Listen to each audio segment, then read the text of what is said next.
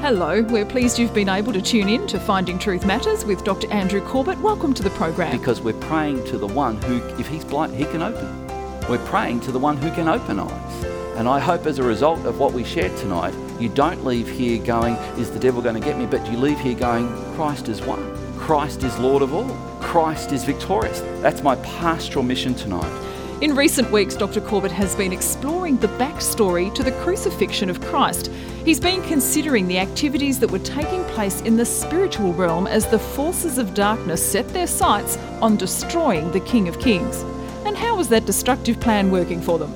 Well, tonight is part four of the Darkness series. Jesus has been crucified and is in the tomb. The powers of darkness appear to have won, but things are not as they appear. Let's join Dr. Corbett now for the fourth instalment in the Darkness series, The Humiliation of Darkness. Thank you for being here. We're going to continue on in the Darkness series, and I want to uh, see if we can get you out as close to the top of the hour as I can uh, for that.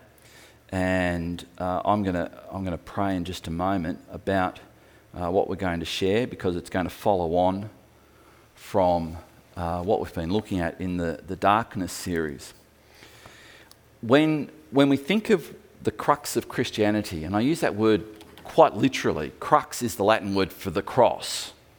So the crux of Christianity has to do with what, what I was sharing just previously, and that is about the cross. When Christ died on the cross, and I was trying to bring out that, that while we can look at the physical realm, there is another realm that intersects and interacts with this realm, and it's the spiritual realm.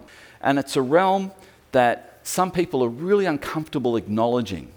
But it is a realm that the Bible, you cannot possibly understand the Bible if you do not understand that the Bible assumes and just presents without apology there is an invisible spiritual realm with spiritual beings. Some are called angels. We tend to use that as a catch all word for the heavenly beings that God created.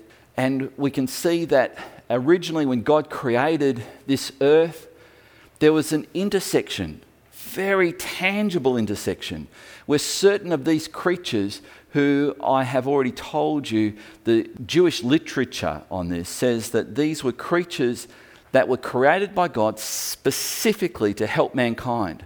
And so we see in Deuteronomy chapter 32 8, they are called the sons of God and they are not human. They are heavenly beings. They are made of some substance that is able to move in this dimension and out of this dimension. Now, I might sound like I'm talking about science fiction, but I am telling you what the Bible says, and I hope to show you this is not some wacky, weird idea. This is biblical thinking, it is a biblical worldview. And I hope I can make that case. Some of these creatures, the watchers they were called, and they are referred to in Daniel chapter 4. In four times, it talks about the watchers have decreed judgment against Nebuchadnezzar. The watchers have decreed, the watchers have decreed, the watchers have decreed. And these are angels, well, we say angels, I'll use the expression heavenly beings that God has given the, the authority to come out of that spiritual realm into this realm and even materialize physically. We see that when Abraham was there with his wife, uh, Sarah, that three, three beings came to him. And we, we see there's an occasion there where they said, um, She will bear a child in, in a year's time. And in her tent, she overheard them and she laughed within herself. And one of the three beings, and I'm going to suggest to you one of them was the angel of the Lord, which I would make the case that was actually Christ, pre incarnate Christ, and two watcher angels. One of the angels could hear Sarah in her tent and said, Why does your wife laugh? You remember the scene? And you have then Abraham preparing a meal, a roast meal for these three visitors, these heavenly visitors, and they ate it. So we're not talking about creatures like Casper the ghost. Now, that's probably not going to mean anything to anyone under 50 something. They're not like vaporized nothing. They are something, and it is a material that is not on our atomic table of elements, but it is something. And these creatures, several of them, one whose name was Azazel, had it in his heart that when God created woman, that some, something of a fury and a pride and an envy rose up within him. And I'm not just pulling this out of the air, this is in the rabbinic literature. And that Azazel, I'm going to suggest to you, is the one that the New Testament calls Satan, the devil, the dragon. This is Revelation chapter 12, verse 9. In Leviticus chapter 16, the two goats are brought forward on the Day of Atonement, Yom Kippur. One gets the short straw, it dies. It is slain, its blood splatters over the other goat. They open the curtain of the tabernacle, and that goat, having been splattered with blood, takes the sins of the people out in the wilderness. And in Leviticus 16, it says, That goat shall be sent to Azazel. That's in the English translation, it's a transliteration of the Hebrew. So we have reference to this creature, this formerly good creature, Azazel. In Ezekiel 27, he's described as being a creature of incredible beauty who shone with bright lights, it says. It, and, it, and speaking to the king of Tyre in reference to Azazel when he saw God created the woman, the moment God created the woman, he fell into pride and rebellion against God. He was outraged that a creature was created more powerful than him because now this woman could do what no other creature in the universe could do and could do what only one other being in the universe could do, and that was God Himself. She was empowered to create immortal spirit in the image of God. Angels couldn't do it, angels can't do it. But these watcher angels discovered that not only could they materialize into this realm and eat, but they could also have sexual intimacy or intercourse with women. And so these sons of God, these, these creatures, took women. Genesis chapter 6, it talks about this. And what resulted was these other creatures called Nephilim, the giants, half breed humans. And so in the book of Enoch, from chapter 1 Enoch chapter 12 through to chapter 21, 22 of 1 Enoch, Enoch, the oral tradition of Enoch, this man who's described in uh, Genesis chapter 5 as walking with God, that oral tradition passed down thousands of years and was eventually written down around about 250 BC. And he knows about these creatures and he knows that they've fallen, he knows that they've done wrong. And he sees that God has confined some of them in a place. And this is, I've said to you before, I do not understand how, how mostly immaterial beings, but are material of a different substance than our elementary table. But I don't understand why they're confined to a space, but I can see that the Bible says it. And I can see that they were confined in a place called Tartarus. Tartarus. Again, this is a biblical word, by the way. It's in, as we'll see in a moment, 2 Peter chapter 2, verse 4. And these creatures were confined in this place, according to 1 Enoch, that was in the in the hollows, it says, of Mount Hermon. Mount Hermon, Dr. George, is the mountain range on the border of Israel and Syria. Have you ever been there? No. Oh, it's a 9,000 foot mountain peak. It's the northernmost border of Israel. On one side is Israel, on the other side is Syria. From the Sea of Galilee, you can see it. You can see it. It's permanently snow capped. And so, this was this mountain, Mount Hermon, was in the territory known as Bashan. Bashan. Now, all these things that I'm telling you are critically important if we want to understand what Christ has done. So, this, this installment is the humiliation of darkness. The humiliation of darkness. And, and I hope to show you in this brief time together why the resurrection of Christ and his ascension were so important to defeating the powers of darkness. So let's pray. Father, as we look at your word, help us to see with our spiritual eyes, help us to hear with our spiritual ears, open our eyes, open our ears, that we might see and we might hear what you want to say to us. Father, speak. In Jesus' name I pray. Amen. So, this is why the resurrection and the ascension of Christ brought about the birth of the church and light to the world. And we will see why they are important. I don't normally have a key text when looking at this, but I do have one tonight, and it is Colossians chapter 2 and verse 15, describing Christ dying, being resurrected, and ascending. Paul says this He disarmed the rulers and authorities and put them to open shame by triumphing over them in Him, Him being in God. God enabled Christ, the Father enabled Christ to do something that cataclysmically changed the entire tone of the cosmos. So I want to pose some questions and hopefully come up with some answers. We know that, that Christ's body, it, it was crucified because it had to be public. We saw that in the previous session.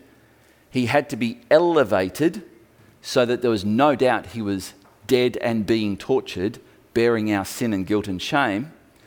He was elevated off the ground because it says in Ephesians 2 and verse 2 that the, the enemy, Satan, is called the prince of the power of the air. So Christ was crucified in the air to take absolute dominion over Satan.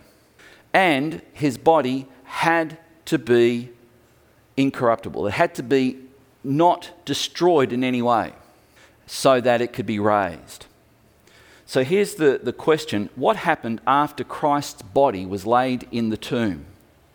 You see, something was happening. It's, it's interesting how in life there are pictures that we don't think are really pictures of spiritual realities. One of them is a seed. Jesus gave this as a picture of spiritual reality. He said, A seed is planted in the ground and it looks like it dies, but it doesn't. It changes. It becomes a root, it becomes a shoot, it changes. And in the same sense, sometimes we think the season of winter, my wife particularly thinks this, is a waste of time, except for open fires. Yeah, open fires are the, in my wife's mind, the only good thing about winter. But winter is the only thing that makes growing apples in Tasmania possible because it's the winter frosts that kills the bacteria and the little insecty blighters that need to be killed, making Tasmania the apple isle. So sometimes things look like nothing much is happening. So Christ's body is in the tomb. Interestingly, there's a beautiful piece of artwork from the Renaissance, which you've probably all seen. The picture of Christ's slumped body being carried from the cross, being taken down from the cross and carried. They, they looked after that body. Christ's body was, was wrapped in a shroud, very carefully wrapped in a shroud. In a moment, you're going to hear an expert on the shroud or shrouds talk about that. There is a reason why this is important because the body had to be looked after because it was going to be raised. Now, we've already seen that Christ told his disciples that's what would happen. And we've already seen that they had almost like a glaze over their eyes every time he told them. I'm going to Jerusalem, I'm going to be mistreated, I'm going to be beaten and whipped and spat at and then crucified. And the crucifixion could only happen by the Romans because Jews did not crucify. That was considered a curse to do that. And yet they didn't hear him. And we've seen at least on two occasions when he's told them that, the very next thing they talked about was who was the greatest among them. Absolutely bizarre. Now, I suspect that God had placed a veil, so to speak, over not just the disciples' eyes, but over everyone's eyes. Because the apostle Paul says in 1 Corinthians chapter 2 and verse 8, if the rulers and authorities of this world had known what would have happened, what was going to happen if they put the Lord of glory to death, they would never have killed him. So they didn't know. Now you can go, how could they not have known? We read Isaiah 53, the prophecies of Isaiah, where he talks about so clearly that Christ would be crucified, Christ would be pierced, Christ would die, Christ would rise again. Yeah, and it's obvious to us. I mean, it might be more obvious to some of you who have like the spiritual gift that I have, which is the gift of hindsight. Anyone have that spiritual gift? I wish I had the other one, you know, the prophetic one, see things before they come. Uh, I tend to make the mistake and then get the gift of hindsight kick in. So, we have something happening when Christ's body was in the tomb. And this is what happened in the spiritual realm. And it's one of those things where if you don't know what you're looking at, it's hard to recognize. But let's see if we can show you some of the things. I'm going to state this claim and then I'll show you from Scripture how we can support this claim. When Christ's body was in that tomb, Christ was not in that tomb. Christ was somewhere else. He went and he preached to the most powerful, fallen watcher angels who were held captive in Tartarus. And what we read in 1st Enoch from chapter 12, that when these, these, these most powerful angels sinned, they were able to take on human form and commit fornication with women, and they sired the Nephilim. That God said, You have crossed a line, and, th- and you must pay a price for that. And He confined them in, pr- in a spiritual prison, which is described as being located in Mount Hermon. And it is called, in the New Testament, in the Greek, it is called Tartarus. It sounds like something Doctor Who wrote in but it's not. Here we have 1 Peter chapter 3 verses 18 and 19. For Christ also suffered once for sins, the righteous for the unrighteous, that he might bring us to God, being put, uh, being put to death in the flesh, but made alive in the spirit, in which he went and proclaimed to the spirits in prison. What? This is what we're talking about. This is Christ going to a place in the spiritual realm where the dead were, but also, let's have a look. The next verse, verse 20, says this Because they formerly did not obey when God's patience waited in the days of Noah. Well, what sin was going on during the days of Noah? Well, we read that it was when the sons of God saw that the daughters of men were beautiful and went into them and sired children, and these children were the Nephilim. That's the sin. And it actually tells us this was happening in the day. These people are in this prison because of what they did in the days of Noah. While the ark was being prepared, in which a few, that is, eight persons, were brought safely through the water. We go to 2 Peter chapter 2 and verse 4. For if God, now who were these creatures? Well, 2 Peter chapter 2 verse 4 tells us, but if, for if God did not spare angels who sinned, but cast them into hell. Cast them into hell is the Greek word tartarus. And committed them to chains of gloomy darkness to be kept until the judgment. Now, here's what, what we know from intertestamental Jewish literature that somehow these creatures confined, these most powerful creatures, God did not allow them to continue on their merry way, causing havoc and destruction. If He had, the entire plan of redemption would have, would have come to a grinding halt. So God ensured that these super powerful beings, super powerful beings, were restricted and confined, and they were kept in some way located at Mount Hermon, right on the border of Israel and Syria. And that's why, as we've seen, before Christ went to the cross, just before he went to the cross, he went to Mount Hermon. Caesarea Philippi at the foot of it, then he went up. It says, uh, Matthew uh, 17, a great mountain. And Mount Hermon is the only great mountain in Israel. And that's where he was transfigured. Transfigured not for the sake of Peter, James, and John who were with him, but transfigured for the sake of those dark, evil powers who were there and somehow still causing havoc among people. And there some were, in, some were imprisoned in chains, it says, but some were able to continue to commit evil. But here we have the scripture also saying that Christ went to the underworld, the place where the dead were. We get a little glimpse of this in the stories of Luke 16, where Lazarus and the rich man both die. One is in the place set aside for eternal judgment, eternal condemnation. And the other one, Lazarus, it says, is in the bosom of Abraham waiting to go to paradise. And so Christ declared that he was Lord of death and hell when Azazel had claimed he was. It's interesting when Christ is baptized, he goes out into the wilderness, he meets the devil, it says. I'm suggesting that is Azazel. And the devil says this Bow down and worship me, and I will give you the kingdoms of this world. You know, Jesus didn't say, I will not do that. He, didn't, he just didn't say that. And neither did he contest the devil's claim.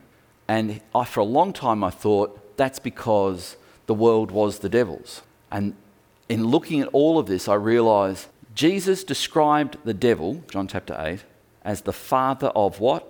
Lies. When he said, Bow down to me and I'll give you the kingdoms of this world, the kingdoms of this world were not his to give.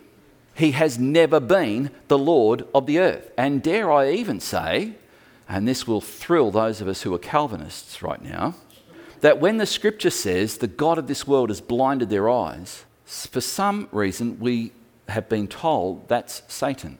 But there is nothing in the text, in the context of that text, that says that it's Satan. So, what if it's God who's blinded the eyes of some people, which, as Donna said tonight, makes our praying to God so much more important because we're praying to the one who, if he's blind, he can open.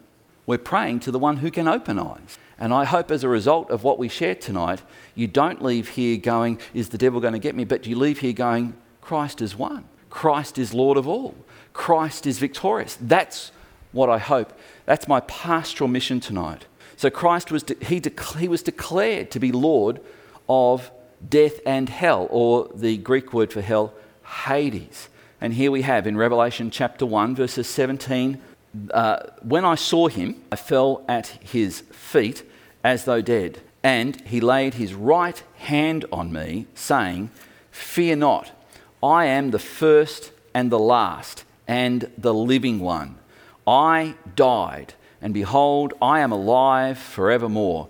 I have the keys of death and Hades. And we can hear that and think, aha. Uh, we can think, yes, uh, and I've heard fanciful preaching about this. I've heard people say, yes, Jesus went into hell and there was the Lord of hell, Satan, and he wrestled him in the corridors of hell and he stole the keys out of Satan's hand. He said, aha, I've got the keys. And I think that is a load of twaddle. There was no wrestle, there was no wrestling with Satan about this. But this is what's happening in the spiritual realm. He goes down into the realm of the dead. I have the keys of hell and death, death and Hades. And he is now the indisputed, undisputed Lord of all. Lord of all. And I hope that we get it. So, this is what was happening when Christ's body was in the tomb. He's gone into eternity. He's atoned for our sins in the realm of eternity. He's gone to these spirits at Mount Hermon, these fallen angels, and he has said, I'm coming back for you. You who are held here captive and you've still done your mischief, I'm coming back for you, you who are here in captivity. What happened when Christ rose from the dead? When Christ rose from the dead, something extraordinary happened. I want, I want us to come back a little bit to build up to this because the events of Christ's passion, that is, the moment of the Last Supper as he comes um, to stand trial, where he's beaten, whipped, spat at, hit with sticks and clubs, punched by perhaps a hundred soldiers, his back is torn to shreds. That's the pa- passion means the deep emotion. Then his crucifixion, then his resurrection was overseen by angels. I get this picture when, when Christ said, when the, when the soldiers of the temple came out to get him, and they said, are, are, you he? And he said, I am. And boom, they all fell back. I love that. Man, I would have, gee, I would have bought that ticket to see that. And when he says, Do you not realize I could call 12 legions of angels right now and you have no idea what they could do to you? I'm going, Do it, do it. do it. And I'm going to suggest to you that in the spiritual realm, he could see that he could do it. Do you remember that story with Elisha and Gehazi? You remember when those nasty, wicked people from Syria, it says, Dr. George, those nasty, wicked people from Syria were coming and marauding in Israel, that we have Elisha in his cabin, and there's his servant Gehazi, and Gehazi comes in and says, Elijah, Elijah, we're surrounded. The Syrians are there, and they've got chariots and spears and bows and swords, and we're all done for. And he goes, No, we're not. Do you remember the scene? No, we're not. And he's going, What do you mean, no, we're not? There are more for us than are against us. By this stage, Elisha's eyesight is failing. So, what was he seeing? He was seeing into the spiritual realm. And he could see angels with their angelic horses and their angelic chariots, and they vastly outnumbered the Syrian army. I have a suspicion that when Christ was being taken away by these temple guards and he said that, he could see with a word he could do it, but he didn't. And isn't that the essence of true manhood? Your power used for the welfare of others? Just a thought. Do you not think that I can not appeal to my Father and he will at once send me more than 12 legions of angels? Matthew 26, verse 53.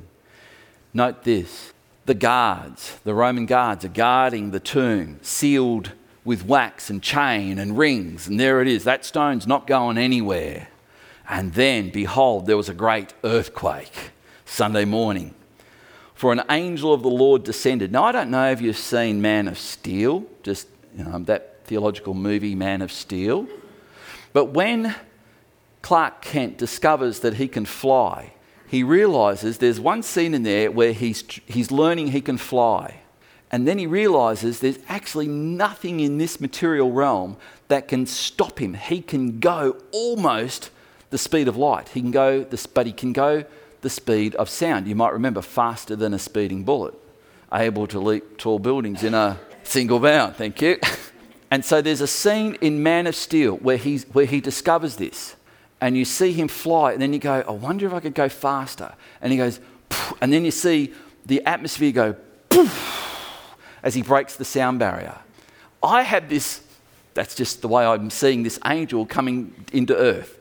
He's coming on that resurrection morning, and poof, and there was an earthquake as a result. And there he is, and it says here, for an angel of the Lord descended from heaven and came and rolled back the stone and sat on it. Chains, wax, who cares? One little finger. These creatures can interact in this realm and they are powerful. And by the way, that's not the first time the New Testament describes that. You remember Peter was imprisoned and an angel came, the, gate, the prison door was locked. He just comes and opens it. The lock mechanism just said, Oh, it's you. Okay and he, he led Peter out. And this is the description that the Roman guards saw. His appearance was like lightning, and his clothing white as snow. And for fear of him, the guards trembled and became like dead men. Wowzers.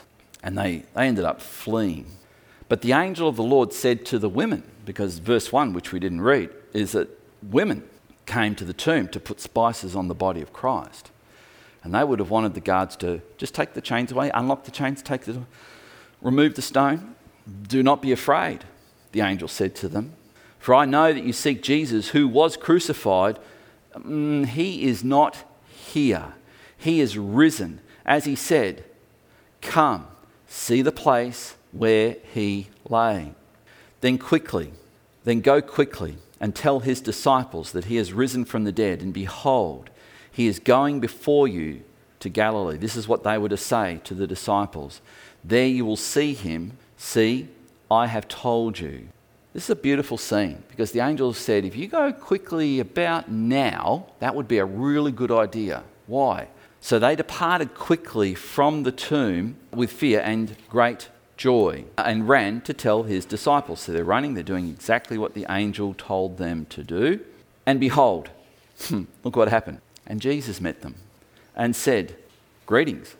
I get the, I just, I'm seeing the, the, the humor in this moment. And I mean that in a, in, almost in a literal way.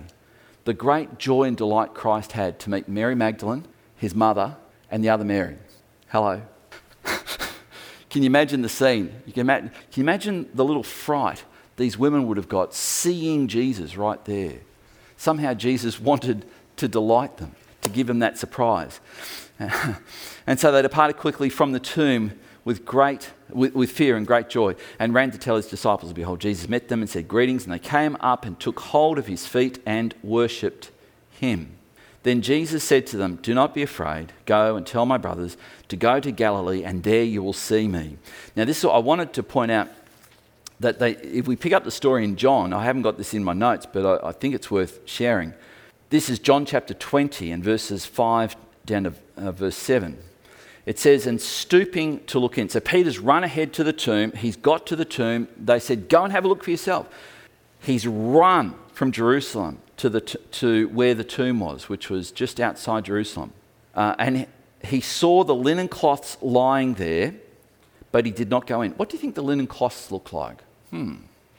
Hmm. Do they just look like, you know, some teenager's clothes on the floor? Jacob. Then Simon Simon Peter came, following him, went into the tomb. He saw the linen cloths lying there and the face cloth which had been on Jesus' head, not lying with the linen cloths, but, note this, but folded up in a place by itself. You've just been resurrected.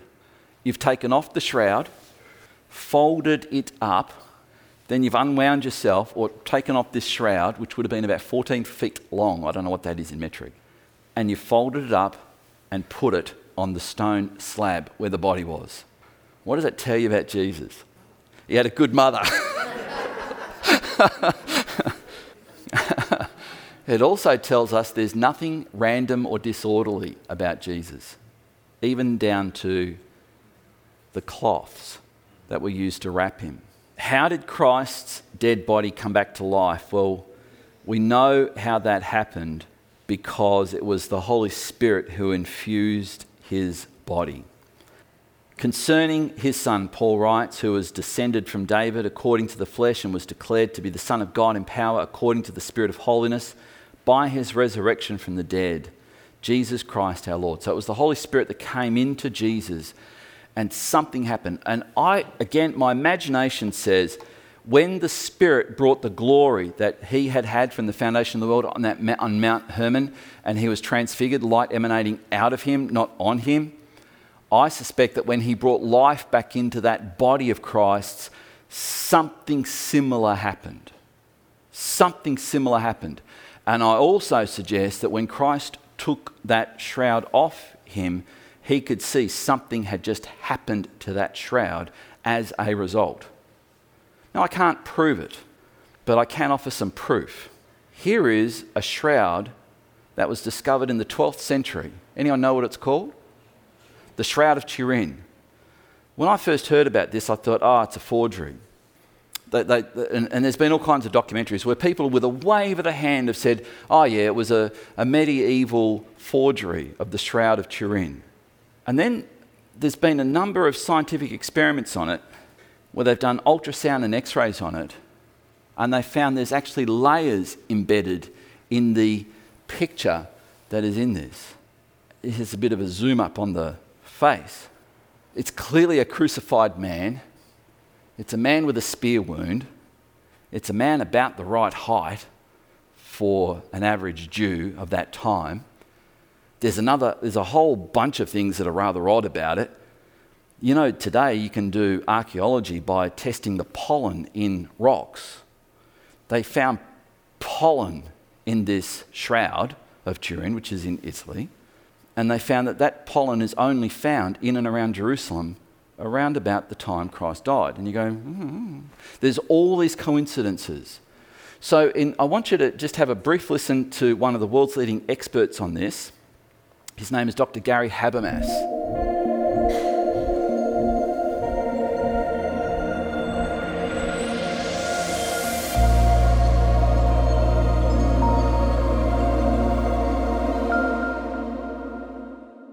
Maybe this is a perfect time to talk a, a little about the Shroud of Turin. Are you convinced that that's authentic? I, am fairly convinced. I would say okay. mid to low probability. I just told somebody over lunch today that I would put probability for the Shroud at 60 to 80, 85%, depending on what kind of mood I'm in. Okay. And I'm just saying that to accent the fact that we all have interpretations of data. So, a brief overview of what the shroud is and. It's a, a linen cloth, three to one weave, a, a little over 14 feet long, a little over three feet wide. And it buries a body. If the body's inside, like a, say, a, a pen right here, the cloth is a 14 foot cloth that wraps around the head and it loops because it's not exactly on the top of the head. So it loop, loops a little bit and, it, and the open ends are at the feet.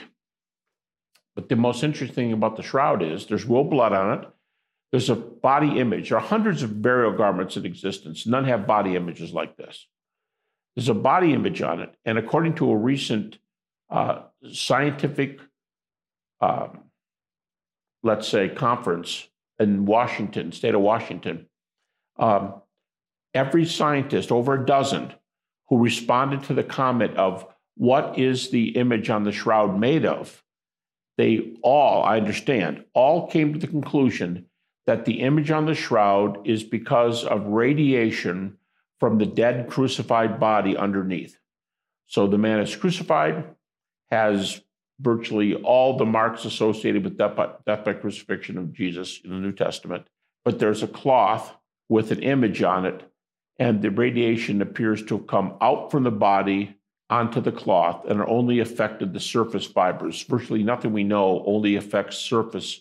Like if you, like you couldn't have burned the image in there. Well, picture picture a thread having 200 fibrils. That's how small the fibrils are. The single thread.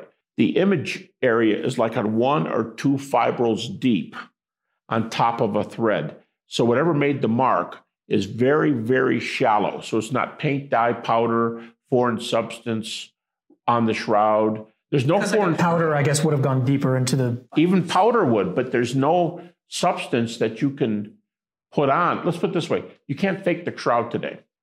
A guy said to me even today with all of our technology. That's right. Uh, a fellow said to me just talking to him just the other day. He's a, he's a, uh, a PhD physicist who deals with uh, dating, and he said he said, and don't give me the argument. He's a Christian, but he said, don't give me the argument that we can't explain the shroud because that's just nothing. There's a lot of things we can't explain. He said, We can't explain the pyramids. And I said, Yeah, but there's a little bit of a difference here. You can make a pyramid today, you cannot make the Shroud of Turin. So, this is interesting. Even today, with all our technology, no one could actually reproduce what the shroud has done. It's something that's emanated out of the body, and Dr. Gary Habermas has got um, hours of video on this on YouTube that is really curious, like interesting. Having said that, when Christ was resurrected, he demonstrated that it was actually his body. You know, he ate fish. He said, Have you got something to eat? He did that. He was seen, Paul says in 1 Corinthians 15, by up to 500 people at one time. And in Colossians chapter 1, it calls Christ's resurrection the first fruits of the resurrection. He was, he was on, uh, the, on the earth for 40 days after, and we have about two or three of those days documented. We know that he appeared to his two brothers, Jude and James. James became the leader of the Jerusalem church. Jude wrote the epistle of Jude. Both of them were skeptics before they encountered the resurrected Christ. But after encountering the resurrected Christ, they became apostles. At the end of the 40 days, Christ ascended. Why did he ascend? For that, I, I just need you to, and this will kind of be my concluding scripture. Please go to Psalm 68. I want to show you this. It's not on the screen. I want you to see this. I've told you that Mount Hermon, the place of wickedness and evil, was the mountain in Bashan at that time. We're picking up Psalm 68 and verse 15. O mountain of God, mountain of Bashan. Hmm. O many peaked mountain, mountain of Bashan. Verse 16. Why do you look with hatred, O many peaked mountain, which is what Mount Hermon is, at the mount that God desired for his abode, that is Mount Zion? Yes, where the Lord will dwell forever the chariots of God. So if you get the picture here, Mount, the, the occupants of Mount Hermon, the psalmist is saying, are despising the people of God, God Himself, and God's plan. Why do you look with hatred, O many peaked mountains, at the mount that God designed for His abode? Yes, where the Lord will dwell forever. Verse 17 The chariots of God are twice 10,000, thousands upon thousands. The Lord is among them. Sinai is now in the sanctuary. Verse 18 This is what happened when Christ ascended. You ascended on high, leading a host of captives and the context is speaking to the occupants of Mount Hermon, leading a host of captives in your train and receiving gifts among men, even among the rebellious, that the Lord may dwell there. Bashan, Mount Hermon, is no longer, and from the day of the ascension, was not Satan's territory anymore. The place of judgment is not Satan's it is God's. Why do you look with envy on where God has chosen? Because now Mount Hermon is God's. And that's why the psalmist describes in verse 15, looking to the ascension of Christ as the mountain of God. And just so you're aware, that psalm is quoted in Ephesians chapter 4, verse 9, in saying he ascended. What does it mean that he also descended into the lower regions of the earth? That is the place where these spirits were held captive. He who descended is the one who also ascended far above all the heavens, that he might fill all things, that is, be Lord of all. And in the psalm it said, and he gave gifts to men. And in Ephesians it says, and he gave the apostles, the prophets, the evangelists, the shepherds, and teachers to equip the saints for the work of ministry, for the building up of the body of Christ. That is to say, after the ascension and these wicked, evil beings were taken out and confined permanently, not to do their damage, Christ declared himself to be Lord of all. And so, with the ascension and Pentecost, Christ has now humiliated the powers of darkness. And for that, we should go, You are awesome. Father, we thank you for your word. And we pray, oh God, that your people will have the confidence to know that Christ is real, Christianity is true, not because we feel it or have a flutter of emotion, but because you literally rose from the dead, you literally conquered the powers of darkness, you literally overthrew, overthrew the power of the enemy, and you are Lord. You are Lord of all, and every square inch of this universe is yours. And so, Father, I pray that with this newfound confidence that I hope every believer in this territory will have, we will pray to the God of this world that you open the eyes of the blind and turn people from darkness to light, that we might see people come to know Christ, even through this event that we're hosting at the end of the month with Will Graham. May people come out of darkness and into light, we pray, in Jesus' name, and bless your people this week, I pray. Amen. Please go to our website, findingtruthmatters.org, and select the Darkness Series Part 4 from our online store. You can also find the podcast by subscribing to Finding Truth Matters on iTunes, Spotify, or SoundCloud. As we've heard tonight, when Jesus' physical body was placed in the tomb, he didn't just lie there, he had work to do in the spiritual realm. When he was resurrected, he put off mortality and put on immortality. More from Dr. Corbett next week. Dr. Corbett is pastor of Legana Christian Church and president of ICI Theological College Australia. Thank you for joining us. We look forward to meeting with you again at the same time next week for another Finding Truth Matters.